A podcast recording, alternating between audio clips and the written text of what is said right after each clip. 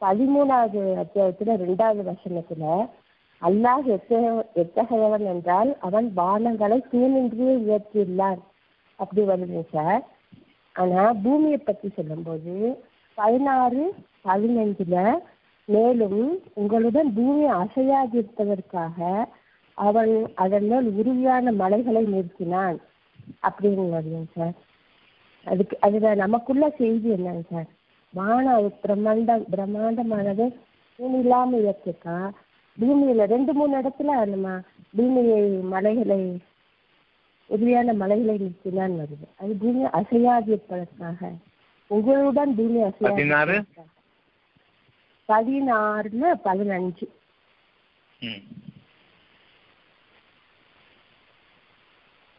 இதுல நமக்குள்ள செய்தி என்ன. சரிம்மா? வச்சு. அத்தியாயம் பதிமூணு வசனம் ரெண்டு அல்லாஹ் எத்தகையவன் என்றால் அவன் வானங்களை தூணின்றியே உயர்த்தியுள்ளான். நீங்கள் அவற்றை பார்க்கிறீர்கள். பின்னர் அவற்றின் ஆட்சி அதிகாரத்தின் மீது அமைகின்றான். இன்னும் அவனே சூரியனையும் சந்திரனையும் தன் அதிகாரத்திற்கும் வைத்திருக்கின்றான். அனைத்தும் குறிப்பிட்ட காலத்திட்டப்படியே நடந்து வருகின்றன அவனே காரியத்தையும் நிர்வகிக்கின்றான்.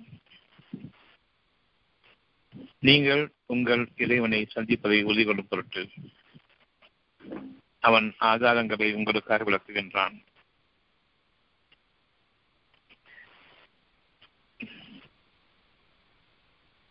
லாஸ்ட் சென்டென்ஸ் நீங்கள் உங்கள் இறைவனை சந்திக்கும் அந்த நேரத்தை உறுதி கொள்ள வேண்டும். உங்களுடைய அறிவின் எல்லையில் எந்த பாதையும் தெரியாத நிலையில் வெளிச்சம் நீங்கி ஏடுகளில் ஆகும் பொழுது வாழ வேண்டும் என்ற ஒரு எண்ணம் உங்களுக்குள் இருக்கிறது. உயிர் வாழ வேண்டும் என்ற எண்ணம் உங்களுக்குள் இருக்கின்றது. இதுவரையில் பொருள்களை எப்படி அடைவது என்று உங்களுடைய பாதையை நீங்கள் கவனித்துக் கொண்டிருந்தீர்கள். வாழ்க்கையை நெருக்கடிக்குள்ளாக்கப்படும் பொழுது உயிர் வாழ வேண்டும் என்ற அந்த ஒன்றை இறைவன் உங்களுக்காக அறிவிக்கின்றான். இப்ப பணம் சம்பாதிக்கணுமே பணம் சம்பாதிக்கணுமேங்கிற எண்ணம் வராது. வாழணும். வாழ்க்கை என்ன என்னன்னு நான் யாருக்குமே தெரியாது. உயிர் வாழ்க்கை உடல் வாழ்க்கை என்று வரும்பொழுது பொருள்களின் அடிப்படையை கொண்டு வாழக்கூடிய உடல் வாழ்க்கை. உங்களுடைய ஐந்து புலன்களுக்கும் தீனி போடக்கூடிய ஒரு வாழ்க்கை. இதுதான் நாம் இப்பொழுது பிரதானமாக கொண்டிருக்கக்கூடிய வாழ்க்கை. எவற்றையெல்லாம் உலகத்தில் பார்க்கின்றோமோ அதை கொண்டு வாழ வேண்டும். இது பொருள்கள் அடிப்படையிலான. இந்த ஐந்து புலன்களுக்கும் பொருள்களுக்கும் எவ்வளவு நெருக்கம் இருக்கின்றதோ அந்த நெருக்கத்தோடு வாழக்கூடிய வாழ்க்கை தான் வாழ்க்கை என்று நீங்கள் எண்ணிக்கொண்டிருந்தீர்கள் அந்த வாழ்க்கையை நெருக்கடிக்குள்ளாக்கப்படும் பொழுது இப்பொழுது உயிர் வாழ வேண்டும் என்ற எண்ணம் ஏற்படுகிறது. உங்களுக்கு பெரும் கஷ்டம் உங்களுக்கு வேண்டுமானால் என்னிடம் இருக்கக்கூடிய அவ்வளவு பொருள்களையும் கொடுத்துடுகின்றேன் என்னுடைய உயிர் வாழ்க்கைக்கு ஈடாக அனைத்தையும் நான் கொடுத்துடுகின்றேன் என் உயிரை காப்பாற்றும் என் குழந்தை என் உயிரை காப்பாற்று. இவை எல்லாமே நாம் நம்முடைய உள்ளத்தில் நாம் கேட்கக்கூடிய ஒரு இறைஞ்சுதலாக இருக்கிறது. வேண்டுதல்கள் அனைத்துமே அவனையன்றி நமக்கு வழிகாட்டுபவன் இல்லை என்பதை நாம் உறுதிகொள்ளக்கூடிய நேரமாக இருக்கின்றது. நம்முடைய உயிர் வாழ்க்கைக்கு ஒரு நெருக்கடி ஏற்படும் பொழுது. பொருள்களை சம்பாதிப்பது நம்முடைய வாழ்க்கையை தண்டிக்கொண்டிருக்கின்றோம். அந்த பொருளுக்கு ஒரு சோதனை அப்படின்றது அவ்வளவையும் கொடுத்து விட்டு நீங்கள் வாழ வேண்டும். ஏற்றுக்கொள்கிறீர்களா? கொடுத்துகின்றேன் வாழ்கின்றேன். யாரேனும் கொள்ளையடித்து சென்று விட்டால் நம் பணம் போய்விடுகின்றது வருத்தப்படுகின்றோம். ஆனால் யாரையேனும் கடத்தி கொண்டு போய்விட்டால் எவ்வளவு பொருள்தான் கொடுத்துவிடுகின்றேன் கொள்ளையடித்த பணத்திற்கு மேலாக கொடுத்துவிடுகின்றேன் உயிரை கொடு என்று கேட்டு. அந்த நேரம்தான் நீங்கள் உங்களுடைய இறைவனை சந்திக்கும் நேரமாக நீங்கள் ஆக்கிக் கொள்ளப் போகின்றீர்களா? அல்லது எந்த நேரமும் உங்களுடைய உயிரை பற்றி நீங்கள் அறியாத நிலையில் தான் வாழ்ந்து கொண்டிருக்கின்றீர்கள்? அவன் தான் உங்களை வாழ வைத்துக் கொண்டிருக்கின்றான்.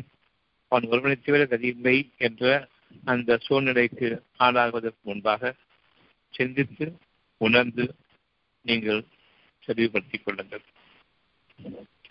உங்களுடைய இறைவனிடம் நீங்கள் பாவ மன்னிப்பு தேடுங்கள் பாவம் என்ன? மன்னிப்பும் என்ன? இறைவனை தவிர்த்து என்னை என்னுடைய வாழ்க்கைக்கு பிரதானமாக நான் ஆக்கிக் கொள்ளும் பொழுது ஒவ்வொருவரும் அவரவரையே கடவுளாக ஆக்கிக் கொள்கின்றார்கள். இந்த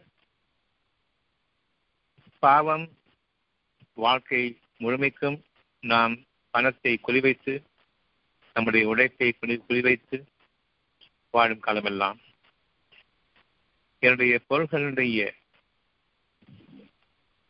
அளவு எவ்விதமாக இருக்கின்றது எவ்வளவு கூடுதலாக ஆகிக் கொண்டிருக்கின்றதோ அந்த பொருள்களின் கூடுதலின் அடிப்படையை கொண்டு நான் திருப்தி அடைகின்றேன். என் வாழ்க்கை நல்லதாயிற்று என்று. அந்த பொருள்கள் வாழ்க்கை இல்லை என்பதற்கு இது ஒரு சிறு அடையாளம். இறுதி நாளில் நாம் அவனை சந்திக்கின்றோம். அந்த இறுதி நாள் என்பது உலகம் அடையும் நாள் அல்ல. உங்களுடைய வாழ்க்கையை முடியக்கூடிய அந்த நாள் அல்ல. உங்களுடைய அறிவின் எல்லைக்கு நீங்கள் வரும் பொழுது சோதனை காலங்களில் உங்களுடைய பணத்தை கொண்டு உங்களுடைய பொருள் ஈட்டுவதை கொண்டு உங்களுடைய வீடுகளை கொண்டு நீங்கள் உங்களை காப்பாற்றிக் கொள்ள முடியாது. அப்படிப்பட்ட சூழ்நிலைகளில் உங்களுடைய இறைவனை நீங்கள் நினைவு கொள்வீர்கள். அத்தியாயம் பதிமூணு வசனம் இரண்டு கடைசி லைன் நீங்கள் உங்கள் இறைவனை சந்திப்பதை உறுதி பொருட்டு. விதமாக ஏகப்பட்ட ஆதாரங்கள் உங்களுடைய அறிவின் எல்லையில் நீங்கள் வாருங்கள். அங்கு நீங்கள் இருள்களில் அமைகின்றீர்கள். அந்த இருள்களில் உயிர் வாழ்க்கை உங்களுக்கு முக்கியமாக இருக்கும். அந்த உயிர் வாழ்க்கையில் நீங்கள் கஷ்டப்பட்டுக் கொண்டிருக்கின்றீர்கள் உங்களுடைய உயிர் கஷ்டப்பட்டுக் கொண்டிருக்கின்றது அந்த நேரத்தில். அந்த உயிரோட்டத்தின் காரணமாக அதனுடைய பலவீனத்தின் காரணமாக இருந்த இடத்திலேயே நீங்கள் அமர்ந்துள்ளீர்கள் எதன் மீது உங்களுடைய நாட்டம் இருக்காது. இப்பொழுதும் மனம் வேலை செய்து கொண்டிருக்கின்றது. உங்களுடைய மனதில் இருக்கக்கூடிய ஒரு எண்ணம் தான் நீங்கள் உயிர் வாழ வேண்டும். அந்த வாழ்க்கையை நீங்கள் எங்கிருந்து கிடைக்கப்படுகின்றீர்கள் என்று கவனிக்கும் பொழுது அது உங்களுடைய உள்ளத்திலிருந்து உங்களுடைய மனதிற்கு அந்த வார்த்தை உங்களுடைய இறைவனால் அமைக்கப்படுகின்றது. நீங்கள் வாழ வேண்டும். மனம் நிறைந்த வாழ்க்கையில் வாழ வேண்டும். அமைதியான வாழ்க்கையில் வாழ வேண்டும். இந்த அமைதியும் மன நிறைவும் உயிரோட்டத்திற்கு ஆதாயம். உங்களுடைய மனதினுடைய நிம்மதிக்கும் சாந்தத்திற்கும் அமைதிக்கும் சமாதானத்திற்கும் அந்த உயிரோட்டம் கட்டுப்பட்டிருக்கிறது என்பதை அறியுங்கள். வானங்களின் எல்லைகளிலிருந்தும் வானங்களின் பரவலாக உங்களுக்காக அமைத்திருக்கக்கூடிய எண்ணற்ற பாக்கியங்களிலிருந்து உயிர் சக்தியாக உங்களுடைய மனம் ஒவ்வொரு சுவாசத்திலும் கிரகிக்கின்றது. உங்களுடைய இறைவனுடைய ஆற்றலை கிரகிக்கின்றது. உங்களுடைய இறைவனிடமிருந்து நீங்கள் கிடைக்கப்பெற வேண்டிய ஆறுதலை அது கிரகிக்கின்றது. சத்தியத்தை அது உங்களுக்கு தெளிவாக விளைத்துக் கொண்டிருக்கின்றது. இப்பொழுது இறைவன் ஒருவனை தவிர மனம் எந்த அடிப்படையும் கொண்டு அது இயங்கவில்லை. மனம் உங்களுடைய எண்ணத்தின் அடிப்படையில் இயங்குகின்றது. எண்ணம் என்பது உணர்வு. எண்ணங்கள் என்பது உங்களுடைய உணர்ச்சிகள். பதற்றமும் பயமும் கவலையும் துக்கமும் பெரும் துயரங்களும் உங்களுடைய உணர்ச்சிகளாகும். இவை அனைத்துக்குமே ஒரே வடிவு எனக்கு அமைதி வேண்டும் நிம்மதி வேண்டும். நிச்சயமாக இந்த அமைதியும் நிம்மதியும் உங்களுடைய பொருள் அடக்கங்களில் பார்க்க முடியாது உங்களுடைய டிக்ஷனரியில் பார்க்க முடியாது. அகராதிகளில் அமைதினா என்னன்னு அர்த்தம் கிடையாது நிம்மதினா என்னன்னு அர்த்தம் கிடையாது. ஆனால் இதனை நீங்கள் சம்பாதிக்க வேண்டும். இதுதான் உங்களுடைய வாழ்க்கையினுடைய அடிப்படை. எனக்கு தெரிந்த பல விஷயங்கள் இருக்கின்றன. திடீர்னு எனக்கு வந்து என் மனசு நிர்மூலமாயிரும் எனக்கு எல்லாமே மறந்து போயிடும் பயம் கவலை இந்த இரண்டுமே உங்களை நீங்கள் அறிந்திருக்கக்கூடிய பாதைகளை மறக்க செய்கிறது. ஒரு இன்டர்வியூக்கு போறோம். அங்க கேள்வி கேட்குறாங்க. பதில் சொல்ல முடியல. திடீர்னு மைண்ட் பிளாக் ஆயிரும். என்னுடைய எண்ணங்கள் தடைப்பட்டு என் பேர் கேட்டால் கூட வாயில் வர மாட்டேங்குது அந்த பயத்துல என்ன பேருங்கிறது கூட வாயில் வர வரமாட்டேங்குது. அப்படியானால் மனம் எந்த அளவுக்கு உங்களுடைய பாதைகளை மூடி இருக்கிறது என்பதை பாருங்கள். அவசரத்தில் போகும் பொழுது எல்லாவற்றையும் தவறவிடுவோம். அமைதி வேண்டும். அனைத்தும் கைகூடி வரும். இன்னும் நீங்கள் அறியாதவற்றை எல்லாம் அங்கு நீங்கள் அறிவிக்கப்படுவீர்கள். நான் என்ன பேச எனக்கே தெரியாது. ஆனால் அவங்க ஒத்துக்கிட்டாங்க. ஆனா இது நடக்கும் நான் கனவுல கூட நினைக்கிறேன் இந்த வார்த்தைகளை நாம் கேள்விப்பட்டிருப்போம். கனவுல கூட நடக்க முடியாத ஒன்று உங்களுடைய வாழ்க்கையில் பல சந்தர்ப்பங்களில் நிகழ்ந்திருக்கின்றன. அது உங்களுடைய அறிவின் எல்லைகளுக்கு அப்பாற்பட்டு நீங்கள் வாழ்விக்கப்பட்டீர்கள் என்பதை உங்களுக்கு அறிவித்துக் கொண்டிருக்கின்றது. நம்முடைய கவலையும் பயமும் கவலை என்பது பயத்தினுடைய ஆக கீழான நிலை. பயம் என்பது கவலையிலிருந்து ஆரம்பித்து எனக்கு நான் எதை பற்றி கவலைப்பட்டேனோ அதனை நெருங்கி வரும் பொழுது பயம் உச்சகட்டம் கிடைக்கின்றது கவலை கவலையுடைய உச்சகட்டம் பயம். அந்த பயத்தில் உங்களுடைய வாய்கள் பேச்சு வெளிவராது. உங்களுடைய எண்ணங்கள் தடைப்பட்டுவிடும் அந்த நேரத்தில் செய்வதறியாது நாம் திகைத்து விரைத்த பார்வையோடு இருந்த இடத்திலேயே அமர்ந்திருப்போம். நின்ற இடைச்சிலையை நாம் நிலைத்துள்வோம் நிலை விடுவோம் எப்படி என் அறிவு அங்கு மூடப்படுகிறது என்பதை கவனிங்கள் அப்பொழுது உங்களுடைய மனதில் அந்த எண்ணமும் இருக்காது. புத்தி பேரித்துடும் எண்ணம் ஒன்றுதான் உங்களை இயக்கிக் கொண்டிருக்கின்றது. எண்ணம் எண்ணங்களாக சிதறிவிட்டன. உணர்ச்சிகளாக மாறிவிட்டன. அந்த உணர்ச்சிகள் அவ்வளவும் எண்ணமாக மாற வேண்டும். அந்த உணர்ச்சிகள் உணர்வாக மாற வேண்டும். ஒரே ஒரு எண்ணம் தான் உயிர் வாழ வேண்டும். உயிர் வாழ்க்கைக்கு இறைவன் அறிவிக்கின்றான். மனதில் நிம்மதியும் அமைதியும் இருக்கும் பொழுது அனைத்து ஞானங்களும் உங்களுக்கு கை கொண்டு வரக்கூடிய அந்த நேரம் இருக்கும் அதுவே இறைவனுடைய வழியாகவும் இருக்கும். அங்கு உங்களுடைய அமைதி தர இப்பொழுது நீங்கள் செய்யக்கூடிய ஒவ்வொரு காரியமும் ஒவ்வொரு அழகான நன்மைகளின் பக்கம் அதனை சம்பாதிக்கக்கூடிய வழிகளின் பக்கம் உங்களை எடுத்து செல்கின்றது. நீங்கள் கவலையிலும் பயத்திலும் சேதங்களும் இருக்கும் பொழுது அடுத்தவனை நாம் இழிவாக்க வேண்டும். அடுத்தவன் மீது பொறாமைப்பட வேண்டும் என்ற எண்ணம் இருக்காது உங்களுடைய பெருமையும் நீங்கிவிட்டது முழுமையாக நீங்கிவிட்டது நீங்கள் உயிர் வாழ்ந்தால் போதும் என்ற நிலைக்கு வரும்பொழுது நாம் மனிதனிடம் செஞ்ச ஆரம்பிப்போம். அதற்கும் பேச்சு வராது. அவர்கள் உங்களை இழிவுபடுத்துவார்கள் இழிவாகவும் பார்ப்பார்கள். உங்களை கிட்டே வராது என்று தோற்றம் செய்வார்கள். நெஞ்சினால் அவர்களால் நாம் இழிவுபட்டு வேதனைக்குள்ளாக வேண்டிய நிலை ஏற்படும் அப்பொழுது இறைவனே என்று கூறப்படக்கூடிய அந்த ஒரு எண்ணம் தேர் நமக்கு இருக்காது. இவ்விதமாக ஏகப்பட்ட அச்சாட்சிகள் உங்களுக்காக இருக்கின்றன. நீங்கள் உங்கள் இறைவனை சந்திப்பதை உறுதி கொள்ளும் பொருட்டு உங்களுக்காக உங்கள் இறைவன் அறிவித்துக் கொண்டிருக்கின்றார் நீங்கள் உங்கள் இறைவனை சந்திப்பதை உறுதி கொள்ளுங்கள் இப்பொழுதாவது. ஆதாரங்கள் ஒன்றுக்கு மேல் பல உங்கள் கண் முன்பாக இருக்கின்றன. எந்த திசையிலிருந்து பார்த்தாலும் உங்களுடைய எண்ணம் தான் உங்களை இயக்கிக் கொண்டிருக்கின்றது. எண்ணங்கள் உங்களை எடை தருமாறச் செய்யும். பொறுமையை நீங்கள் மேற்கொள்ளும் பொழுது அங்கு உங்களுடைய இறைவன் உங்களோடு இருக்கின்றான். இறைவன் யார் என்பதை கேட்கிற கேட்கிறீர்களா? நிச்சயமாக ஒவ்வொருவருடைய மனதிற்கும் எந்த தடையும் இல்லாமல் பல்வேறு யோசனைகளுக்கு இடையே இறைவன் சிக்கிக் கொள்ளாமல் தெளிவாக உயர்ந்திருக்கின்றான். அவன் தனித்தவன் என்று. அவனுக்கு நிகராக உங்களுக்கு உங்களுடைய வாழ்க்கையை சீரமைப்பவன் எவனும் இல்லை உங்களுடைய அமைதியில் உங்களுடைய ஞானங்கள் வெளிப்படுகின்றன. அமைதி குறையும் பொழுது அதாவது உணர்வு அமைதியாகும். அந்த அமைதி குறையும் பொழுது உணர்ச்சிகள் ஆகின்றீர்கள். கவலை ஏற்படுகிறது. யோசனைகள் பல யோசனைகள். அதில் எவற்றை நீங்கள் தேர்ந்தெடுப்பது என்ற குழப்பம் ஏற்படுகிறது. எல்லாவற்றிலும் ஈடுபட்டால் என்ன என்ற ஆசையும் ஏற்படுகின்றது. அதில் அவசரமும் தென்படுகின்றது. ஆனால் உங்களுடைய யோசனைகளில் பல இடங்களில் தடை ஏற்பட்டுவிடும் என்ன செய்வது என்று அறியாத நிலையில் சின்ன சின்ன விஷயங்கள் எல்லாம் கோபித்துக் கொண்டீர்கள். கோபமும் ஏற்படும். எரிச்சல் அடைவீர்கள். எரிச்சல் ஏற்படும். உங்களுடைய அறிவின் முட்டாள்தனத்தை.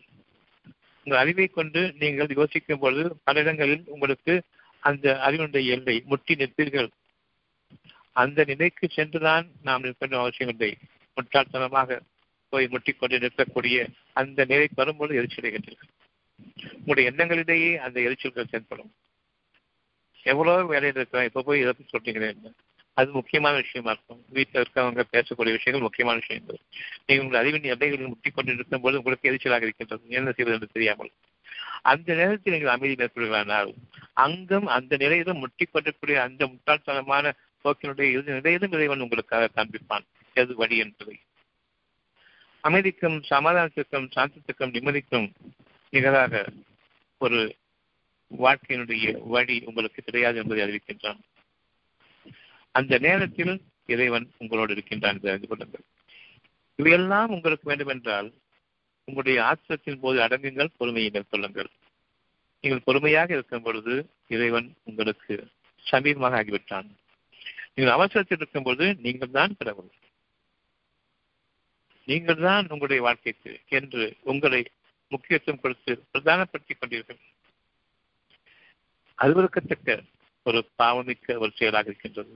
நாம் இழிவுபட வேண்டிய நேரம் அதுதான் என்பதை நீங்கள் எப்பொழுது எரிச்சலோடு இருக்கின்றீர்களோ உங்களுடைய வழிமுறைகளில் எண்ணங்களில் உங்களுடைய அறிவின் எல்லையில் ஒரு முட்டுச்சந்தில் முட்டிக் கொண்டிருக்கின்றீர்கள் என்று அறிந்து கொள்ளுங்கள். அதை உங்களால் உடைத்திட முடியாது. நீங்கள் திரும்பவும் வர வேண்டும். உங்களுடைய பாதையை மாற்றிக்கொள்ள வேண்டும். ஒரே ஒரு பாதை தான் உங்களுக்காக இருக்கின்றது. உங்களுடைய இறைவன் உங்களுக்கு உதவி செய்தால் தவிர உங்களுக்கு எந்த விமோச்சனமும் இல்லை. உங்களுடைய இறைவன் உங்களுக்கு துணை கொண்டால் தவிர எந்த துணையும் உங்களுக்கு இல்லை என்பதை உறுதிபட அறிந்து கொள்ளுங்கள். பதிமூணு வருஷம் இரண்டு. நீங்கள் உங்கள் இறைவனை சந்திப்பதை உறுதி கொள்ளும் பொருட்டு ஆதாரங்களை நீங்கள் சேருங்கள் கவலைகளிலிருந்து விடுதலை பெறக்கூடிய ஆதாரங்கள் சேருங்கள் நல்லறிவுடையவர்கள் ஆரம்ப காலங்களிலேயே தங்களுடைய பாதையை மாற்றுவார்கள். கவலை என்பது ஆரம்ப அதிபதி அதற்கு நுழையும் பொழுது உங்களுடைய பாதையை மாற்றி என் இறைவனே எனக்கு அமைதியை கொடு. உணர்ச்சிகளில் நான் ஆகின்றேன். உணர்ச்சிகளின் பாதைகளுக்குள் ஆகிவிட்டேன். கொஞ்சம் வெகு தொலைவுக்கும் வந்துவிட்டேன். என் இறைவனே நீ என்னை கரையேற்று. கவலை என்பது ஒரு இருள். கவலையினுடைய உச்சகட்டம் பயம். எந்த அளவுக்கு நாம் சுயம் இழந்து சொரணை இழந்து மறத்து போய் கவலைகளை கூட நாம் தாங்கிக் கொண்டு முன்னேறி அந்த கவலையுடைய உச்சகட்டமான பயம் என்ற சூழ்நிலையை நாம் அடைகின்றோம். ஏகப்பட்ட விஷயங்களை நாம் தொலைத்து விட்டோம் இந்த அவசரத்திலும் கவலையிலும். கவலை வரும்பொழுது நம்முடைய மனம் பதற்றப்படும் அவசரப்படும். பயம் ஏற்படும் பொழுது இன்னும் அவசரப்படும். இந்த அவசரத்திலும் பயத்திலும் நீங்கள் அறிந்திருக்கிற விஷயத்தை கூட மறந்து விடுவீர்கள். அப்படிப்பட்ட அந்த கவலையும் பயமும் உருவாகும் பொழுதே நாம் இறைவன் பக்கம் அமைதியை நாடி திரும்ப வேண்டும். இந்த அமைதிக்கு எனக்கு அர்த்தம் தெரியாது. ஆனால் உணர முடியும். அமைதி என்றால் உணர முடியும். உங்களுக்கு இன்னைக்கு உங்களுக்கு தூண் மாதிரி நிற்கிறது உங்களுடைய கல்வி அறிவு. உங்களுக்கு தூண் மாதிரி நிற்கிறது உங்களுடைய தொழில் சம்பந்தமான உங்களுடைய அறிவு. உங்களுக்கு தூண் மாதிரி இருக்கிறது உங்களுடைய அனுபவங்கள். படிப்பினை பெற்ற அனுபவங்கள். அனைத்துமே பொருள்களின் அடிப்படையில் நான் பட்டு பட்டு பட்டு தேர்ந்து எடுத்து எனக்காக நான் வைத்துக் கொண்டிருக்கிற ஒரு அறிவு. இந்த அறிவில் நீங்கள் மட்டும்தான் வாழ வேண்டும். மற்றவர் வாழக்கூடாது. உங்களுடைய முயற்சி தான் முக்கியம். எந்த அளவுக்கு நீங்கள் முயல்கின்றீர்களோ அந்த முயற்சியானது ஒரு சூதாட்டம் என்பதை அறிந்து கொள்ளுங்கள். முயற்சி செய்து பார்ப்போம் என்று கூறுவீர்கள் தவிர முயற்சி செய்து முடித்து விடுவேன் என்று எவராலும் கூற முடியாது. பார்ப்போம் என்பது நன்மையும் நடக்கலாம் தீமையும் நடக்கலாம். இது சூதாட்டத்தினுடைய பகுதி. உழைப்பு இந்த முயற்சியில் உங்களுடைய அனைத்து சக்திகளையும் நீங்கள் இழப்புகின்றீர்கள் உங்களுடைய உடல் உபாதைகளும் தோன்றுகின்றன.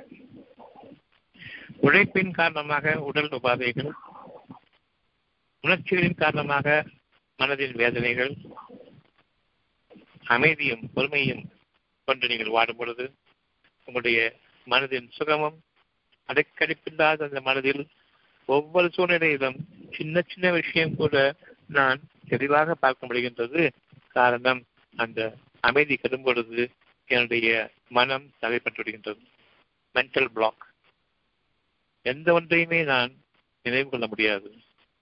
மறந்த நிலையில் நான் வாழ்ந்து கொண்டிருப்பேன் தெளிவாக பார்க்கக்கூடிய அந்த சூழ்நிலை இல்லாமல் கண்கள் பார்த்தால் கூட அதிலிருந்து ஒரு விடு விடிவு இருக்கின்றது.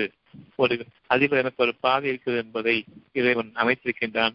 அதை நாம் பலமுறை உபயோகப்படுத்திருக்கின்றோம் ஆனால் அது நமக்கு மறக்கடிக்கப்பட்டுவிடும். எக்ஸாமுக்கு போகும்போது பரீட்சைக்கு போகும்போது எப்படி ஒரு பயத்தை எல்லாம் மறந்து போதோ அதை எல்லாம் தெரிஞ்சதுதான் மறந்து போகுது. இவ்விதமாக உங்களுடைய கனவின் பக்கம் வாருங்கள் கனவில் அழகான விஷயங்கள் ஆயிரம் ஆயிரம் உங்களுக்காக காட்டப்படுகின்றன. அதை நீங்கள் நினைவு கொள்ள முடியாது. விழித்ததும் மறந்து விடுகின்றீர்கள். ஆனால் அழகான கனவு. என்னுடைய உலகத்தினுடைய பகுதிகளில் அந்த அளவுக்கு நான் ஈடுபாடு கொண்டிருக்கின்றேன். என்னுடைய அறிவை கொண்டு வாழ வாழக்கூடிய வழிமுறைகளில் அந்த அளவுக்கு நான் ஈடுபாடு கொண்டிருக்கின்றேன். இதன் காரணமாக அழகான கனவுகள் எல்லாம் மறந்து விடுகின்றன. எவ்வளவு அழகான கனவுகள். அழகு எப்படி மறக்க முடியும்? அதே போன்றுதான் உங்களுடைய இருதயங்களில் மன வாழ்க்கை வாடுங்கள் மனமிக்க வாழ்க்கை வாடுங்கள் அழகான வாழ்க்கை வாடுங்கள் என்று இறைவன் கூறிக்கொண்டிருக்க அவ்வளவும் மறந்துவிடுகின்றது கஷ்டமான கர்ண கொடூரமான வாழ்க்கையின் பக்கம்தான் என்னுடைய மனதை நான் அலைக்கழித்துக் கொண்டிருக்கின்றேன். நேர் வழியிட்டு தவறிவிட்டேன். நான் என்னுடைய வழிகளை மறந்து விட்டேன் என் மனம் மூடப்பட்டதாக ஆகிவிட்டது. எந்த ஒரு நன்மையான விஷயத்தையும் நான் அறிந்திருக்க விஷயத்தையும் நான் பார்க்க சக்தியில்லாத ஆகிவிட்டேன். என்ன செய்வது என்று அறியாத நிலையில் நான் எழுந்திருக்கவும் முடியவில்லை என்றால் தடுமாறுகின்றேன். என்னுடைய கால்கள் எனக்கு ஊன்றுகோல் என்று எண்ணிக்கொண்டிருக்கின்றீர்கள். என்னுடைய உடலை தாங்குவதற்காக அந்த கால்கள் விடவிடத்துப் போகின்றன. இப்பொழுது நான் அசைய வேண்டும் என்று எண்ணுகின்றேன் எண்ணுகின்றேன். ஆனால் அசைய முடியவில்லை. எந்த அளவுக்கு நாம் சுய உணர்வு இழந்து மதி இழந்து வாழ்ந்து கொண்டிருக்கின்றோம் என்பதை நாம் கவனிக்க வேண்டும். எங்கு உங்கள் இறைவனை நீங்கள் சந்திக்கின்றீர்கள்? இறைவனே என்று நிச்சயமாக அழைப்பீர்கள் கடவுளே என்று நிச்சயமாக அழைப்பீர்கள் தெய்வமே என்று நிச்சயமாக நீங்கள் அழைப்பீர்கள். அழைக்காமல் இருக்க முடியாது. உங்களுடைய இறைவனுடைய நற்செய்திகள் உங்களுக்காக உங்களுடைய இறைவனிடமிருந்து உங்களுக்காக கொடுக்கப்பட்டுக் கொண்டிருக்கின்றது. நீங்கள் உங்களுடைய இறைவனை சந்திக்கும் பொருட்டு உங்களுடைய இறைவனை நீங்கள் அதிகம் அதிகம் நினைவு கூறுங்கள். சுகமான சூழ்நிலையில் வாழும் பொழுது நான் எந்த அளவுக்கு என்னுடைய இறைவனை அதிகமாக நினைவு கொள்கின்றேனோ அந்த அளவுக்கு என்னுடைய வாழ்க்கை பிரகாசமாக இருக்கும். உங்களுடைய அறிவின் தூண்களை கொண்டு நிச்சயமாக இறைவனை நீங்கள் அடைந்துவிட முடியாது. உங்களுடைய கண்களை கொண்டு அவனுடைய பார்வையை நீங்கள் அடைய முடியாது. அவன் உங்கள் பார்வை அடைகின்றான் நீங்கள் தூண்களாக எண்ணிக்கொண்டிருக்கக்கூடிய ஒவ்வொரு விஷயமும் உங்களை படு துயரத்தில் ஆழ்த்திவிடும். உங்களுடைய அறிவுதான் என்று உங்களுடைய தோன் உங்களுடைய தொழில்நுட்பம்தான் என்று உங்களுடைய வாழ்க்கை உங்களுடைய பலம்தான் உங்களுடைய உயிர் என்று எண்ணிக்கொண்டக்கூடிய ஒவ்வொரு மனிதனுக்கும் தெளிவான சாட்சியமாக இன்று உங்களுக்காக அறிவிக்கப்பட்டுக் கொண்டிருக்கின்றது. உங்களுடைய இறைவனின் அனுமதி கொண்டு மட்டுமே. அடுத்த லைன் அவனே காரியத்தையும் நிர்வகிக்கின்றான். அத்தியாயம் பதிமூன்று இரண்டு. நீங்கள் உங்கள் இறைவனை சந்திப்பதை உறுதி கொள்ளும் பொருட்டு அவன் ஆதாரம் நடத்துகின்றான் அதற்கு மேலே அவனே காரியங்கள் அனைத்தையும் நிர்வகிக்கின்றான். நீங்கள் தூண்கள் இல்லாத வாழ்க்கையை வாடுங்கள் உங்களுடைய அறிவை இறைவனுடைய ஞானங்களுக்கு இணையாக ஆக்கிக் கொண்டு வாழாதீர்கள். இறைவைப்பின் பாவத்திலிருந்து விலகிக் கொள்ளுங்கள் என் அறிவு என்ற அந்த கேடு நான் என்ற அந்த அகம்பாவம் வேண்டாம். நிச்சயமாக உங்களால் எந்த காரியத்தையும் அவனுடைய அனுமதி இல்லாமல் உங்களால் நிகழ்த்த முடியாது. நான் நான் நான் என்று என்னுடைய வாழ்க்கை முழுமைக்கும் என்னுடைய வாழ்க்கையினுடைய பல அத்தியாயங்களை கடந்து இறுதி வரைக்கும் இறுதி நிலைக்கு வர வரைக்கும் உங்களுடைய இறைவன் உங்களுக்கு உதவி செய்து கொண்டிருக்கின்றான். நீங்கள் கூறுவீர்கள் நான் என்னுடைய கடுமுயற்சியை கொண்டு வாழ்ந்தேன். உங்களுடைய அந்த சூதாட்டத்தின் வாழ்க்கையினுடைய முடிவுக்கு வரும் வரையில் உங்கள் மீது அன்போடும் கருணையோடும் அன்புலத்திலிருந்து உங்களை கொடுத்துக் கொண்டிருக்கின்றான். நீங்களும் நான் சம்பாதித்துக் கொண்டிருக்கின்றேன் என்கின்றீர்கள். அப்படியா? என்ற அந்த அடிப்படையில் நீங்கள் சம்பாதித்திலிருந்து கொஞ்சம் நீங்கள் உங்களுடைய கேடுகளை அனுபவியுங்கள் என்று உங்களுக்காக அவன் உங்களுடைய பாதையில் வழிவிடும் பொழுது உங்களுடைய பணம் அவ்வளவு கலைந்து விடும் என்பதை பார்த்தீர்கள் எவ்வளவு அதிகமாக சேர்த்தீர்களோ அவ்வளவு உங்களை விட்டு நீங்கள் பார்த்தீர்கள் அது இறைவன் கொடுத்தது. உங்களை மன்னித்து கொடுத்தது. ஆனால் எந்த நேரத்திலும் நான் என்ற அந்த கெட்ட உணர்ச்சிகளில் வாடாமல் நீங்கள் வாழவில்லை. நீ என்ற அந்த நன்றி உணர்வோடு இருக்கும் பொழுது இறைவன் பொறுமையை கொண்டு உங்களை அவன் அரவணைத்துக் கொள்கின்றான். அவ்வளவு சமீபமாக நீங்கள் இறைவனுக்கு நெருங்கி வருகிறீர்கள் உங்களுடைய இறைவன் மீது சத்தியமாக அவன் உங்களுடைய உணர்வில் வாழ்ந்து கொண்டிருக்கின்றான். அவனுடைய வாக்குகளில் நீங்கள் வாழ்விக்கப்பட்டுக் கொண்டிருக்கின்றீர்கள். பொறுமையை நீங்கள் அடையும் பொழுது அவனோடு நாம் இணைகின்றோம். பொறுமையை இழக்கும் பொழுது ஷைத்தான்கள் நம்மை நிச்சயமாக சூழ்ந்து கொள்கின்றன. உங்களுடைய தூண்களை விட்டும் நீங்கள் உங்களை விலக்கிக் கொள்ளுங்கள். உங்களுடைய அறிவு என்ற பெருமையை விட்டும் அகம்பாவத்தை விட்டும் நானும் என்னுடைய அறிவும் சகலவற்றையும் முயற்சி விடுவோம் என்று கூறக்கூடிய அந்த பெருந்தூணை விட்டும் விலகிக் கொள்ளுங்கள். உங்களுடைய உலகத்தினுடைய தலைமட்ட வாழ்க்கை அது அடிந்து விட்டது. இந்த பூமி இறந்த பிறகு அதற்கு உயிரூட்டுபவன் உங்களுடைய இறைவன் தான் அந்த பூமி இறந்த பின் அதற்கான உயிரூட்டுதல் வானங்களிலிருந்து இறங்குகின்றது. வானங்களில் இறங்கக்கூடிய அந்த மழை கனமான அந்த சுமைகளை தண்ணீர் என்ற பெரும் பாக்கியத்தை உங்கள் மீது அது சுமந்து கொண்டிருக்கின்றது. உங்களுக்கு மேலாக அது நகர்ந்து கொண்டிருக்கின்றது. நீங்கள் அந்த வானத்தை பார்க்கின்றீர்கள். அந்த மேகம் எப்படி தூண்களின்றியே உயர்த்தப்பட்டிருக்கின்றன என்பதை பாருங்கள். ஒரு ஊரையே அழிக்கக்கூடிய அப்படிப்பட்ட அந்த வெள்ளம் உங்களுடைய தலைக்கு மேலாக இறைவனிடம் கேட்க வேண்டாமா? எந்த அறிவும் அதனை கொண்டு எப்படி இந்த மேகம் இவ்வளவு தண்ணீரை தாங்கியிருக்கிறது என்பதை நீங்கள் பார்க்க முடியாது. அறிவு எந்த அளவுக்கு கீழ்த்தரமானது மட்டமானது படிப்பறிவு அவ்வளவுமே சாக்கடை என்பதை அறிந்து கொள்ளக்கூடிய அந்த பாக்கியமிக்க நீர் உங்கள் தலைக்கு மேலே. நீங்கள் விரும்புகின்றீர்கள் மழை வேண்டும் என்று அதற்கு முன்பாக இறைவன் உங்களிடம் கேட்கின்றான் எப்படி அது உங்களுக்கு மேலாக இருக்கிறது? என்று பாருங்கள் உங்களுக்கு ஆசையை கொடுக்கின்றது விருப்பத்தை கொடுக்கின்றது பாருங்கள் அது உங்கள் மீது கொட்ட வேண்டும் என்று நினைக்கிறீர்கள் கொட்ட ஆரம்பிக்கும் பொழுது தண்ணீர் மட்டம் உயரும் பொழுது பூமியில் வெள்ளமாக ஏற்படும் பொழுது அதே நேரம் கொட்ட ஆரம்பிக்கின்றன. நிற்க வேண்டும் என்று தெரியப்படுகின்றீர்கள் உங்களுடைய எண்ணத்திற்கும் அது கட்டுப்பட வேண்டும் என்று எண்ணுகின்றீர்கள். அதனால் கட்டுப்படவில்லை. அது உங்களை விட்டும் நகர்ந்து போகும் பொழுது மீண்டும் வறட்சியான பகுதி இருக்கின்றீர்கள். வெள்ளம் ஏற்படும் பொழுது அது நிற்க வேண்டும் என்று விரும்புகின்றீர்கள். அது கொட்டி கொட்டி கொட்டி தீர்த்து கொண்டிருக்கும் பொழுது குறைந்தோம் என்று நினைக்கின்றீர்கள். உங்களுடைய எண்ணத்திற்கு அது கட்டுப்பட வேண்டும் என்பதை உங்கள் அறிவிக்கின்றான். உங்களுடைய அறிவோ நம்மால் முடியாது என்று இருக்கும் பொழுது அங்கு இறைவனும் இல்லை. உங்களுக்கான சோதனையாக அந்த வெள்ளத்தையும் ஏற்படுத்துகின்றான். வெளிச்சோடி கிடக்கக்கூடிய வானத்தையும் கொண்டு வந்து இந்த தரையில் எந்த உயிரோட்டமும் எந்த உயிரினமும் இல்லாத அளவுக்கு பஞ்சத்தையும் ஏற்படுத்தவனால் முடியும். ஆனால் உங்களுடைய எண்ணம் மழை வேண்டும் மிதமான மழை வேண்டும். எந்தென்றும் தூரலும் சாலும் கொண்டு மழை வேண்டும் மிதமான காற்று வேண்டும் குளிர் இருக்கக்கூடாது கதகதப்பான குளிர்ச்சி வேண்டும் என்றெல்லாம் விரும்புகின்றீர்களே. இதற்கு எந்த தூண் அமைத்து விரும்புகின்ற எந்த அறிவின் அடிப்படையை கொண்டு விரும்புகின்றீர்கள்? நடக்க வேண்டும் என்று விரும்புகின்றீர்கள். வேண்டுதலில் இருங்கள் ஒவ்வொரு விஷயத்தையும் வேண்டுதலோடு ஆரம்பியுங்கள் வேண்டுதலோடு இருங்கள். உங்களுடைய அறிவு அங்கு மலரும். சுகமான பாதைகள் உங்களுக்காக அறிவாக இருக்கும். கஷ்டமான பாதைகள் இருக்காது. உங்களுடைய பதட்டத்தில் நீங்கள் வாழ மாட்டீர்கள். நிதானத்தில் வாழ்வீர்கள். உங்களுடைய எண்ணங்களில் எந்த விதமான தடையும் ஏற்படாது. உங்களுடைய பாதைகளுடைய விசாரங்களும் உங்களுக்கு நெருக்கடியாக ஆகாது. அந்த தெளிவான மனநிலையில் நீங்கள் வாழும் பொழுது மனம் என்ற ஒன்று உங்களுக்குள் இயங்கிக் கொண்டிருக்கின்றது. அந்த மனம் உணர்வு. உணர்ச்சிகளில் ஆகும் பொழுது நான் மனதை விட்டு வெளியேறிவிட்டேன். கண்கள் பார்ப்பதை கொண்டு பயப்படுகின்றேன் கால்களால் கேட்பதை கொண்டு பயப்படுகின்றேன்.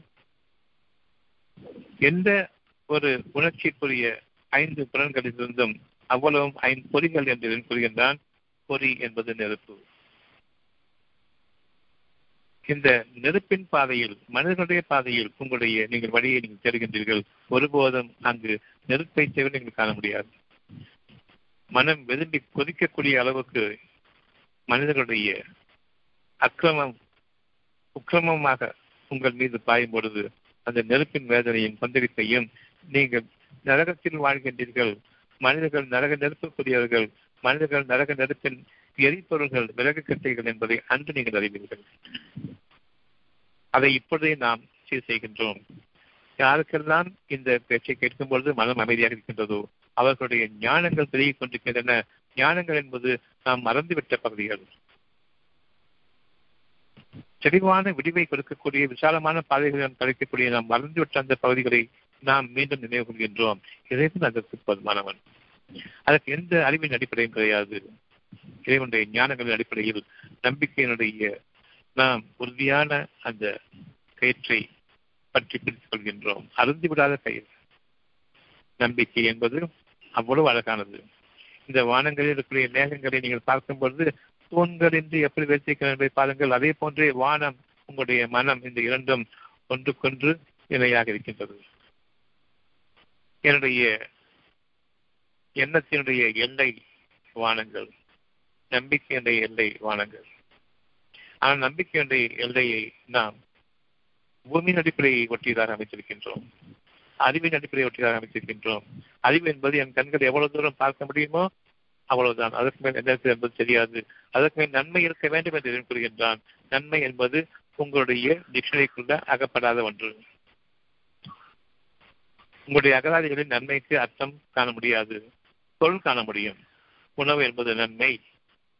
மனிதர்கள் என்பது நன்மை குடும்பம் என்பது நன்மை அம்மா அப்பா பிள்ளைங்க அங்க உங்களுக்கு எவ்வளவு சிரமங்கள் இருக்கின்றன எவ்வளவு உங்களுடைய விரோதங்கள் இருக்கின்றன உங்களுக்குள் எந்த அளவுக்கு நீங்கள் பகைமை கொள்கின்றீர்கள் விருப்பணிச்சு கொண்டிருக்கின்றீர்கள் இதெல்லாம் நன்மை என்று கொள்வார்கள் இவ்வளவு வந்து நன்மைகள் இல்லை நான் என் உயிரை நீத்துக் கொள்கின்றேன் என்று தற்கொலை செய்து கொண்டிருக்கிறார்கள் கொள்கின்றார்களே இவ்வளவு வைத்துக் கொண்டு அவருடைய நிலைமை பற்றி உங்களுடைய கருத்து என்ன? பாவி. எல்லாம் வைத்துக் கொண்டிருந்தான் வாழ்க்கை என்று எண்ணுபவன் பாவி. இறைவன் ஒருவன் தான் எனக்கு அந்த மனம் ஒன்றுதான் எனக்கு ஊன்றுகோல் என்பதை நான் அறிய வேண்டும். சலுக்கும் பொழுதெல்லாம் வடுக்கையில் ஊன்றுகோலாக இருப்பது என்னுடைய மனதில் இருக்கக்கூடிய அந்த ஒரு சுகமான செய்தி. அல்லாவின் அந்த செய்தி. அவனே உங்களுடைய காரியங்களை நிர்வகிக்கின்றான். உங்களுடைய அறிவை கொண்டு நீங்கள் அவனை விட்டு விலகி மீண்டும் நீங்கள் கடவுளாக ஆகிறார்கள் உங்களுக்கு ஒரு வழியை காண்பிக்கும் பொழுது பெரும் துயரத்தில் நீங்கள் இருக்கின்றீர்கள். உங்களுக்கு ஒரு வழி அறிவிக்கின்றான். ஆனால் அந்த வழி தெரியவில்லை. மனம் அமைதி அடைகின்றது. பெரும் துயரத்தில் நாம் ஆகும் பொழுது தண்ணீர் விட்டு அடக்கூடிய தனிமையில் அடக்கூடிய அந்த ஒரு நிலை ஏற்படும் பொழுது அறைக்குள் அடுகின்றோம் இரவும் அடுகின்றோம் தூக்கமும் இல்லை. ஆனால் ஒரு சிறு அழுகைக்கு பிறகு அல்லது ஒரு குறித்த நேர அழுகைக்கு பிறகு மனம் அந்த செடியை கொண்டு வந்து அழுகையை நிறுத்துகின்றது. மனம் அமைதி அடைகின்றது. எப்படி மனம் அமைதி அடைகின்றது? ஆனால் எந்த வழியும் தெரியவில்லை. இன்னும் வழி புகழப்படவில்லை அமைதி ஏற்பட்டுவிடுகின்றது. இதன் புரியந்தான் இந்த அமைதி அடையுங்கள். நான் உங்களுக்கு தெரிந்த வழியை காட்டுகின்றேன். நீங்கள் மறந்துவிட்ட பாதையை காட்டுகின்றேன். உணர்வு இழந்துவிட்ட பாதையை காட்டுகின்றேன். மதி என்று சலுகிவிட்டது என்பதை காட்டுகின்றேன். பொழுது நன்றாகத்தான் முடியும் அந்த அமைதிக்கு ஊன்றுகோலாக தூண்களாக எந்த ஒன்றும் எனக்கு வழி புகப்படாத நிலையில் எப்படி அந்த நேரத்தில் ஒரு அமைதியும் ஒரு தெளிவும் கிடைக்கும்? எந்த அடிப்படையை கொண்டு நீங்கள் அழுதீர்கள் அப்பொழுதும் உங்களுக்கு பாதையில் தென்படவில்லை. அடுத்த பிறகு நிம்மதியான மூச்சும் அழுகைக்கு பின்னர் ஒரு தெளிவும் அமைதியும் கிடைக்கின்றது. நல்ல வாழ்க்கை அமையும். அந்த வாழ்க்கையை நான் நம்பினேன் அவ்வளவுதான். எப்படி என்ன என்று என்னுடைய அறிவின் தூண் கிடையாது. உங்களுடைய மனதை தூண்களின்றி வைத்திருக்கின்றான் வானங்களையும் தாண்டி வைத்திருக்கின்றார். உங்களுடைய மனதில் இருக்கின்றது உங்களுடைய இறைவனுடைய வாக்குகள். அந்த வாக்குகளை முதல் முறையாக உங்களையும் அறியாமலேயே நீங்கள் கிரகிக்கின்றீர்கள். அது சத்தியம் என்று உணர்கின்றீர்கள். மனம் அமைதி அடைகின்றது பெரும் துயரம் பெரும் துக்கம் நெஞ்சை அடக்கிக் கொண்டு மூச்சை அடைத்து இறந்துள்ளோம் என்ற அளவுக்கு கேள்வி கேள்வி அழுது கொண்டிருக்கின்றோம். அந்த அழுகைக்கு பின்னர் அதுதான் பனிஷ்மெண்ட். இந்த உலகத்தினுடைய தூண்களை நம்பினீர்களே உங்களுடைய ஐந்து புலன்களுக்கும் எதெல்லாம் முட்டுக் கொடுக்கின்றதோ இதை கொண்டுதான் வாழ்க்கை முட்டுக் கொடுக்காமல் வாழ்க்கை இல்லை என்று உங்களுடைய ஐந்து அறிவை நம்பினீர்களே. நாய் அறிவையும் பேய் அறிவையும் அந்த அறிவு நீக்கப்படுகின்றது. அந்த பனிஷ்மெண்ட் அழுகைக்கு நீங்கள் ஒட்டுமொத்தமாக பணிந்தவர்கள் உங்களை நீங்களே இழிவுபடுத்திக் கொண்டு அழுதீர்கள். என் இறைவனே என்று கதறினீர்கள். உங்களுக்காக நான் அமைதியை கொடுத்தேன். அந்த அமைதி எப்படி தெரியுமா? நான் உங்களுக்காக நற்செய்தி அறிவித்தேன். அந்த அறிவிப்பின் மீது நீங்கள் உண்மையாக முழுமையாக அமைந்து விட்டீர்கள். அதன் பொருட்டு அமைதியை கொடுத்தான். இனி உங்களை பாதுகாப்பவன் இறைவன் தன் பொருட்கள் ஏற்றுக்கொண்டான் என்பதை அந்த அமைதி அறிவிக்கிறது. சும்மா வெறுமனே அமைதி அழுதுட்டா அழுது குட்டி தீர்த்துட்டோம் அழுது தீர்த்துட்டோம் அமைதி அறிவி சொல்றாங்களே இந்த அறிவில்லாத மக்கள். அப்ப கூட என்ன நடக்குதுன்னு கூட கொஞ்சம் யோசிச்சு பார்க்காங்க எப்படி இந்த அமைதி வந்தது என்று ஒரு கேள்விதானே ஞானங்கள் பிறந்திருக்குமே அவ்விதமாக இவர்கள் தங்களுடைய இறைவனை அவர்கள் நினைவு கூறும் பொழுது அவர் அறியாமலேயே அவர்கள் பெருமையிலிருந்து நின்றார்கள் இணை வைப்பிலிருந்து விளக்கினார்கள் இப்பொழுது இறைவனுடைய பாக்கியம் வந்தது. அவன் தன்னுடைய செய்தியை ஏற்கனவே அமைத்திருக்கின்றானே. அந்த செய்தியை இப்பொழுது பார்க்கின்றார்கள். நமக்கு நல்ல நேரம் இருக்கிறது. நமக்கு நல்ல காலம் வரும். நிச்சயமாக நாம் இதில் தோற்கவில்லை போன்ற பல விஷயங்களை அவர்கள் தங்களுக்குள் பேசிக் கொண்டிருக்கிறார்கள். இப்பொழுதுதான் அந்த கவலைக்கும் பதற்றத்திற்கும் பிறகு முதல் முறையாக அமைதியில் அந்த வழி இருப்பது இரண்டு வாக்குகளை கவனிக்கின்றார்கள் இறைவன் கடைபிடிக்கின்றார்கள் அந்த சனமே அவர்களுக்கு அமைதியும் தெளிவான மூச்சும் அழகும் சாந்தமும் அவர்களுக்காக நிறைவேறுகிறது. அத்தியாயம் பதிமூன்று வசனம் இரண்டு. அவனே காரியத்தை நிர்வகிக்கின்றான். அதற்கு முன்பாக அனைத்தும் குறிப்பிட்ட காலத்திட்டப்படி காலத்திட்டப்படி நடந்து வருகின்றன. உங்களுடைய காரியங்கள் அனைத்தையும் அவன் நிர்வகிக்கின்றான். அனைத்தும் குறிப்பிட்ட காலத்திட்டப்படி நடந்து வருகின்றன. ஒவ்வொன்றுக்கும் ஒரு காலத்தான் இருக்கின்றது. நான் கெட்ட வழியில் சென்று கொண்டிருக்கின்றேன். அந்த கெட்ட வழிகளில் இறைவன் தன்னுடைய அருளை கொண்டு உங்களை வழிநடத்திக் கொண்டிருக்கின்றான். அதன் காரணமாக நீங்கள் பிடிபடாமல் இருக்கின்றீர்கள். நஷ்டத்திற்குள் ஆகாமல் இருக்கின்றீர்கள். கஷ்டத்தில் வேதனைக்குள் நீங்கள் ஆகாமல் இருக்கின்றீர்கள். அதனை கவனித்தீர்களா என்று கேட்கின்றான். மனிதர்களுக்கு கேடுகளை கொண்டு உங்களுக்கு நன்மைகளை சம்பாதிக்க நீங்கள் திட்டம் சூழ்ச்சிகளை மேற்கொண்டு செல்கின்றீர்கள். அதே சமயம் மனசாட்சியத்தோடும் சிலர் வாழ்கின்றார்கள். இறைவன் அவர்கள் மீது இன்னும் கருணையாளர். அந்த மனசாட்சியம் இறைவனுடைய வார்த்தைகளை நான் கேட்டுக்கொள்கின்றேன். அதிகமாக லாபம் சம்பாதிக்க முடியும். ஆனால் பிறருக்கு நஷ்டங்கள் ஏற்பட்டுவிடும். இது நமக்கு ஆகாது என்று எண்ணும் பொழுதுதான் உங்களுடைய இறைவன் உங்களை கவனிக்கிறது நீங்கள் எந்த அளவுக்கு மனதின் சாட்சியத்தோடு வாழ்கின்றீர்கள்? மனசாட்சியத்திற்கு உங்களுடைய தூண்களுக்கு விரோதமானது மனசாட்சி. நீங்கள் எவற்றையெல்லாம் உங்களுடைய வாழ்க்கையினுடைய அடையாளங்களாக கொண்டிருக்கின்றீர்களோ அது தூண்கள். உறுதியான கட்டிடம் நீங்கள் வாழ்ந்து கொண்டிருப்பது. பெரும் பெரும் கோட்டைகளில் வாழ்ந்து கொண்டிருப்பதாக எண்ணிக்கொண்டிருக்கின்றீர்கள் அவ்வளவு உறுதியான கட்டிடங்கள் நீங்கள் சம்பாதித்த பொருள்களை கொண்டு வாழ்ந்து கொண்டிருப்பதாக எண்ணிக்கொண்டிருக்கின்றீர்கள் நிச்சயமாக உங்களுடைய இறைவன் உங்களுடைய எண்ணத்தின் ஓட்டங்களை கவனித்துக் கொண்டிருக்கின்றான். அது எந்த அளவுக்கு மனசாட்சியம் கொஞ்சமாவது ஒட்டி கொண்டிருக்கின்றதோ அந்த அளவுக்கு மன்னிக்கின்றான் தாராளமாக. ஒரு சிறு அளவு மனசாட்சியம் வேலை செய்து கொண்டிருக்கின்றது அதன் காரணமாக உங்களுக்கு உங்களுடைய கெட்ட வழிகளில் மனிதர்களுக்கு எதிரான சூழ்ச்சிகளில் மனிதர்களுக்கு கஷ்டங்களை கொடுத்து நீங்கள் லாபங்கள் வாழ்கின்றீர்களே அந்த வாழ்க்கையை உங்களை மன்னித்து அவர்களுக்கும் மன்னிப்பை கொடுத்து தன் அருளிலிருந்து அதிகமாக கொடுக்கின்றான் யார் நஷ்டவாளிகளாக ஆகின்றார்களோ அவர்களுக்கும் நன்மையை கொடுக்கின்றான். இதன் காரணமாக நாம் பிடிபடாதவர்களாக நம்முடைய சூழ்ச்சிகளுக்காக நாம் பிடிக்கப்படாதவர்களாக வாழ்ந்து கொண்டிருக்கின்றோம். இது இறைவனுடைய பேரருள். ஒரு குறித்த காலத்திட்டத்தின் படி போகும்பொழுது என்னுடைய ஒரு குறித்த பாதையில் அந்த மனசாட்சியத்தையும் நான் இழந்து விடுகின்றேன். என்னுடைய உலகத்தினுடைய பொருள்களின் மீதான ஆசையும் அந்த பொருள்களை நான் அநியாயமாக அனுபவித்ததன் காரணமாக என்னுடைய மனம் சுரண கெட்டு உணர்வு இழந்தது. மனசாட்சியத்தினுடைய அந்த தொடர்பு அறிந்து போய்விடுகின்றது. நான் என் இறைவனிட்டு விலகுகின்றேன் இப்பொழுது நான் பாவங்கள் செய்யக்கூடியதாக இருக்கின்றேன். இதனுடைய பாதையில் குற்றவாளியாக மாறுகின்றேன். குற்றவாளி என்ற அந்த இருப்பில் நான் இருக்கும் பொழுது என்னுடைய இறைவன் திரும்புகின்றேன். என் இறைவனே எனக்கு நீ நன்மை அளிப்பாயா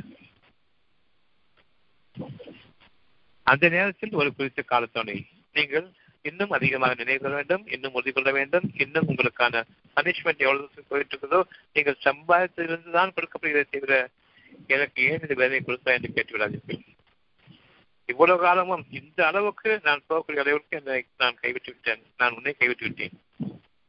உன்னுடைய உதவியை நான் நாடாமல் என்னையே நான் கடவுளாக ஆக்கிக் கொண்டு வாழ்ந்த அந்த வாழ்க்கைக்கு நீ என்னை மன்னிப்பாயாக என்று கேளு அதிகம் அதிகம் உங்களுடைய பாவங்களுக்காக மன்னிப்பு செய்து கொண்டிருங்கள். உங்களுடைய கவலைகளுக்கு நேரமெல்லாம் இறைவனை கைவிட்டு விட்டு நான் என்று தன்னையை கடவுளாக ஆக்கிக் கொண்டு இறைவனுக்கு தன்னை இணையாக்கி கொண்டு வாழக்கூடிய அந்த வாழ்க்கையிலிருந்து இன்று நாம் அதை உணர்ந்து பாவனுக்கு பாவனுக்கு வழங்குகின்றோம். உங்களுடைய காலம் நெருங்கிக் கொண்டிருக்கின்றது. இரவும் பகலும் உங்களுடைய காலமாக இருக்கின்றது. இவன் பகல் மறந்து கொண்டிருக்கின்றன. சூரியனும் சந்திரனும் உங்களுடைய கட்டுப்பாட்டுகள் வந்து கொண்டிருக்கின்றன. கவலைப்பட வேண்டாம். சூரியனையும் எந்த தூணும் கொண்டாமல் வைத்திருக்கின்றேன். சந்திரனையும் எந்த தூணும் கொண்டாமல் வைத்துக் கொண்டிருக்கின்றேன். நீங்களோ கீழ்த்தரமான உங்களுடைய அறிவின் துணை வைத்துக் கொண்டு சந்திரன் இது சூரியன் அது இது இப்படிப்பட்டது அது அப்படிப்பட்டது என்று நீங்கள் கதையாழ்ந்து கொண்டிருக்கின்றீர்கள். அது உங்களுக்காக இறைவனுடைய கருத்தை கொண்டு தன்பத்திலிருந்த நன்மையை உங்களுடைய பாக்கியங்களாக உங்களுடைய மனதை அது ஈர்த்துக் கொண்டிருக்கும் பொழுது. உங்களுடைய மனதினுடைய தன்னுடைய இறைவனிடமிருந்த செய்தியை உங்களுக்கு ஒவ்வொருவருக்கும் தனித்தனியாக பிரத்யேகமாக அறிவித்துக் கொண்டிருக்கும் பொழுது ஒவ்வொரு பொருளையும் பார்க்கும் பொழுது அது தன்னுடைய செய்தியை இறைவன் அனுமதி கொண்டு உங்களுக்கு அறிவித்துக் கொண்டிருக்கின்றது. நட்சத்திரங்கள் சிமிட்டுகின்றன உங்களுடைய செய்திகளை அறிவித்துக் கொண்டிருக்கின்றது. சாதாரண நம்ம கண் சிமிட்டினாலே அது ஒரு செய்தி இருக்குது. ஒருத்தர் பார்த்து ரகசிய செய்திகளை கண் சிமிட்டுதலிலும் சாலைகளிலும் நாம் காட்டிக் கொண்டிருக்கின்றோம். இவ்வளவு நட்சத்திரங்களை பார்த்து கண் சிமிட்டுக் கொண்டிருக்கின்றது. அது என்ன செய்தியை எனக்காக அறிவித்துக் கொண்டிருக்கிறது என்று தெரியவில்லை. இறைவனே அறிவிப்பாக என்று கேட்டிருந்தால் எத்தனை எத்தனை கோடிக்கணக்கான கோடான கோடிகளான நட்சத்திரங்களை பார்த்து சிமிட்டுக் கொண்டிருக்கின்றன. ஒவ்வொன்றிலிருந்தும் ஒவ்வொரு வழியை நாம் அறிந்திருப்போம் நம்பிக்கை கொண்ட மக்கள் தூண்கள் இல்லாத அந்த உணர்வின் மீது நம்பிக்கை கொள்ளுங்கள். உங்கள் அறிவு என்று ஒன்று தீண்டாத அந்த அறிவின் மீது அந்த அந்த ஞானங்களின் மீது நம்பிக்கை கொள்ளுங்கள். உங்களுடைய இறைவன் உங்களை உங்களுடைய செயல்களை கவனித்துக் கொண்டிருக்கின்றான். உங்களுடைய மனம்தான் செயல்கள் உங்களுடைய கை கால் உடல்கள் அல்ல. கவனித்துக் கொண்டிருக்கின்றான். சூரியனும் சந்திரனும் உங்களை நெருங்கிக் கொண்டிருக்கின்றான் தன்னுடைய செய்திகளை ரகசியமாகவும் நெருக்கமாகவும் நெருங்கி வந்து அறிவித்துக் கொண்டிருக்கின்றது. ஒரு பார்வையில் உங்களுக்கான ஆதாரங்கள் தெரிந்துவிடும். உதாரணங்கள் தெரிந்துவிடும். சூரியனுடைய ஒரு பார்வையில் சந்திரனை பார்க்கும் ஒரு பார்வையில் நட்சத்திரங்களுடைய அழகை பார்க்கும் ஒரு பார்வையில் நமக்கான உலக காரியங்கள் பலவும் நமக்கு வெளிப்பட்டுவிடும். சூரியனையும் சந்திரனையும் தன் அதிகாரத்தில் வைத்திருக்கின்றான். பின்னர் அவற்றின் ஆட்சி அதிகாரத்தின் மீது உங்களையும் அமைக்கின்றான். இந்த பூமியின் மீது உங்களுடைய ஆட்சி அதிகாரத்தை அமைக்கும் பொழுது உங்களுக்காக படைத்த வானங்களின் மீது உங்களுக்கு ஆட்சி அதிகாரத்தை அமைக்க மாட்டானா? சூரியன் மீதும் சந்திரன் மீதும் நட்சத்திரங்கள் மீதும் மேகங்களின் மீதும் மலைகளின் மீதும் வானத்தில் பறக்கக்கூடிய மலைகளின் மீதும் ஆலங்கட்டி மழை அது விழுந்தா என்ன ஆகும்? கரையில் விழுந்தா என்ன ஆகும்? பாலாங்கற்களை போன்று விடுகின்றன. சின்ன சின்ன உருளைகள் போன்று கூட அல்ல பாலாங்கட்டிகளை போன்று விடுகின்றன. அப்படிப்பட்ட மலைகளை இங்கிருக்கூடிய இமயமலையின் உயரத்தை விட அதிகமான உயரங்கள் கொண்ட அந்த மலைகளை தாங்கி நிற்பவன் யார்? கேடுகட்ட மனிதனுடைய சயின்ஸ் என்ற இந்த குப்பை தொட்டி அறிவை வைத்துக் கொண்டு எவ்வளவு திமிராக பேசிக் கொண்டிருக்கின்றது அவன் நாடினால் இடிகளை உங்கள் மீது விழச் செய்வானே. அந்த இடிகளை தாங்கிக் கொண்டிருப்பவன் யார்? இடி விழுந்தது என்று கூறுகின்றீர்களே பார்த்தீர்களா? அந்த இடிக்கு ஒரு பாரம் இருக்கின்றது அதற்கு ஒரு சுமை இருக்கின்றது எதிரும் கட்டளை தாங்கி இருக்கின்றது அவனுடைய கட்டளை வர உங்கள் மீது அது இடியாக இறங்கும் என்பதை நீங்கள் கவனிக்க வேண்டிய இடி தாக்கியது என்று கூறுகின்றீர்கள் எங்கிருந்து தாக்கியது? எப்படி தாக்கியது? அதுக்கு என்ன பொருள்? எப்படி நீங்கள் அந்த இடியை நீங்கள் உங்களுடைய அறிவை கொண்டு கணக்கிடுங்கள் உள்ளட்சம் கொள்ளுங்கள். நிச்சயமாக வானங்களை நீங்கள் பார்க்கின்றீர்கள். அல்லாஹ் எத்தகையவன் என்பதை அறிந்து கொள்ளுங்கள். தூண்களின்றி உங்களை வாழ வைப்பவன். உங்களுடைய அறிவின் கேடுகளிலிருந்தும் காப்பாற்றி அந்த மறைவான இறைவனுடைய அருளை கொண்டு நீங்கள் உயர்த்தப்பட்ட நிலையில் வாழ்ந்து கொண்டிருக்கின்றீர்கள். பூமியின் அடிப்படையை விட்டு உயர்த்தப்பட்டதன் காரணமாகத்தான் நீங்கள் வாழ்ந்து கொண்டிருக்கிறீர்கள் பூமியின் அடிப்படையை ஒட்டி உங்களை வாழ அமைத்து விட்டால் இதுவரையில் உங்களுடைய காரியம் முடிவு பெற்றிருக்கும் பூமியில் மூழ்கி போயிருக்கிறீர்கள். ஆக உங்களுடைய எண்ணத்தை நீங்கள் சீராக்கிக் கொள்ளுங்கள். உங்களுடைய எண்ணத்தின் அடிப்படையில் நீங்கள் வாடுங்கள் உங்களுடைய எண்ணங்களில் நீங்கள் சீரழிகிறார்கள் அந்த சீரழிவு நமக்கு ஆகாது. நம்பிக்கை கொண்ட ஒவ்வொருவருக்கும் இதை கொண்டு அறிவிப்பது உங்களுடைய எண்ணத்தில் நீங்கள் வாழக்கூடிய வாழ்க்கையை உங்களுடைய இந்து முதலான வாழ்க்கையாக உங்களுக்கு ஆக்கிக் கொள்ளுங்கள். நிச்சயமாக உங்களுடைய இறைவன் உங்களை பற்றிய ஒரு அழகான எண்ணத்தையும் உங்கள் மீது சுகமான தன்னுடைய வாக்குகளை இறைவன் அமைக்கின்றான். உங்கள் மீது அன்பு கொண்டவனாக உங்கள் மீது கருணை கொண்டவனாக உங்களுடைய இறைவன் உங்களுக்காக அமைத்துக் கொண்டிருக்கக்கூடிய அந்த வாக்குகளின் மீது நீங்கள் நிலை கொள்ளுங்கள். ஒருபோதும் உங்களுடைய உங்களுடைய இறைவனுக்கு பதிவாக ஆக்கிக் கொள்ளாதீர்கள். நிச்சயமாக இறைவன் அதனை விருப்பவனாக இருக்கின்றான். அத்தியாயம் பதினாறு வசனம் பதினஞ்சு.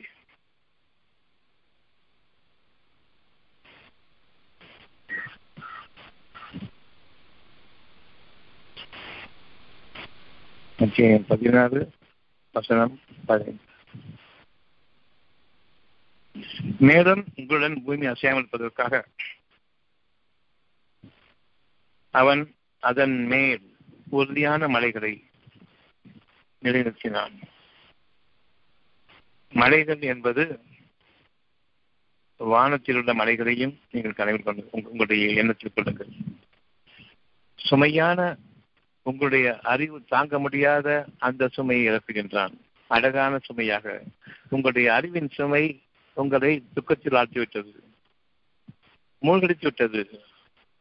இப்பொழுது உங்களுடைய அறிவு தீண்ட முடியாத அந்த அழகான வாழ்க்கையை நீங்கள் வாழ வேண்டும் என்ற அந்த எண்ணம் தான் எனக்கு வாழ வேண்டும் என்ற அந்த ஆசைதான்.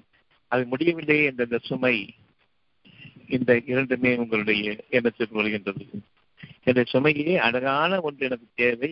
ஆனால் நான் இயலாமல் ஆகிவிட்டேன். இப்பொழுது வழி அறியாமல் ஆகிவிட்டேன். இவர்கள் ஆகிவிட்டேன். நான் சுமையை சுமந்து கொண்டிருக்கின்றேன். என்று அறிவு என்ற அந்த சுமை நீக்கப்பட்டால் தவிர அதைவிட அழகான சுமையாக அழகான சுமையாக நான் வாழ வேண்டிய அழகனுக்கு அந்த வாழ்க்கையை நான் கைவிட்டுள்ளேன். இரண்டும் சுமைதான். அழகானது வேண்டும். அதை நான் நிர்வகிக்க இயலாத போது அது எனக்கு சுமையாக இருக்கின்றது. பூமியில் இருக்கக்கூடிய அறிவின் சுமை எவ்வளவு உபயோகப்படுத்தினாலும் எனக்கு அதிலிருந்து வழி இல்லை. அதை நீக்கிக் கொள்ள முடியவில்லை. அதை நீக்கினால்தான் எனக்கு இந்த அழகான வாழ்க்கையினுடைய பகுதி விளங்கும். அதை பார்க்க முடியும் என்றால் அது வரைக்கும் பார்க்க முடியாது. ஆக நீங்கள் பூமியில் வாழ்கின்றீர்கள். இந்த பூமி உங்களால் செய்யக்கூடாது என்பதற்காக இறைவன் தன்புறத்திலிருந்து தூண்களின்றி அமைக்கக்கூடிய அழகான சுமைகள் இறக்கினால் நீங்கள் வாழ்ந்து தீர வேண்டும் என்று. இதுதான் என்னுடைய சுமை. இதனை நான் ஏற்கொள்ளும் பொழுது இந்த பூமியை விட்டும் நான் உயர்ந்துவிடுகின்றேன் அதாவது தூண்களை விட்டு முயன்றுகின்றேன். மனிதனுடைய வழிமுறைகளை விட்டு முயன்றுகின்றேன். மனிதனுடைய வாழ்க்கை இதுவரையில் எனக்கு கற்றுக் கொடுத்த படிப்பினைகளை விட்டு நான் வருகின்றேன்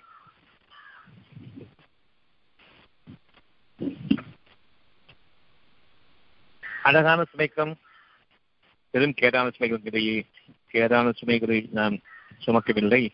மிக அழகான பாவனைக்கு கனமான ஒரு இறைவனுடைய வாக்குகளை நான் சுமந்து கொண்டிருக்கின்றேன். அதன்பால் நான் ஈடுபட்டு தீர வேண்டும். இது எனக்கு சுமையாக இருக்கின்றது. இறைவன் கூறுகின்றான் உங்களுடைய தூண்களை விட்டு விலகுங்கள். எப்பொழுதும் உங்களுடைய வாழ்க்கையில் பேசாகும் தூண்களை விட்டு விலகக்கூடியவர்கள் யார்? அறிவு இந்த உலகத்தின் அடிப்படையை கொண்டுதான் உயர்த்த வேண்டும். அவ்விதமாக அல்ல. ஏகப்பட்ட அத்தாட்சிகளுக்கு காண்பிக்கப்பட்டிருக்கின்றன. உங்களுடைய இறைவன் பக்கம் நீங்கள் திரும்பும் பொழுது அறிவு என்ற அந்த சுமையை விட்டு விலகுங்கள். உங்களோடு பூமி உங்களுடைய சுமைகளோடு அசைந்துவிடக்கூடாது. உயர்ந்து விடுங்கள். பூமிக்கு ஒரு பாரமாக ஆகிவிடாதீர்கள். உயர்ந்து விடுங்கள். அந்த உயராத நிலையில்தான் இறைவனுடைய சுமைகளை அழகான சுமையை லேசான சுமையாக ஆக்குவதற்கு இந்த பூமியின் சுமை விட்டு விலகுங்கள் அறிவின் சுமை விட்டு விலகுங்கள் அப்படி இல்லாத போது காலத்தின் சத்தியமாக கழிவு நிர்வகிக்கின்றான். உங்களுடைய சுமைகள் அறிவின் சுமைகள் தூண்களின் சுமைகள் இந்த பூமியை தகர்த்துவிடும். பூகம்பங்கள் இருக்கின்றன. வானத்தின் சுமைகள் உங்களுக்கு எதிராக மாறுகின்றது. அழகான சுமைகளாக எப்படி இறைவன் அமைத்திருந்தாலும் உங்களால் முடியாது. இறைவனுக்கு முடியும் இறைவனுக்கு லேசானது உங்களுக்கு கஷ்டமானது.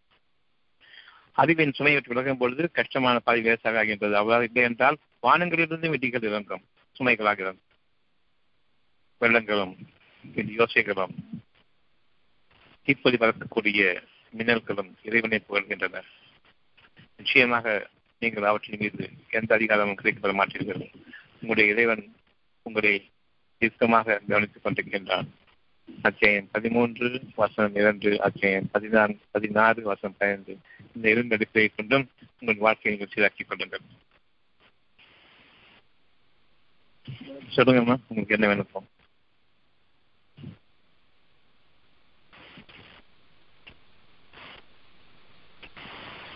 சார் ரொம்ப தெளிவா இருந்ததுங்க சார். அல்ஹம்துலில்லா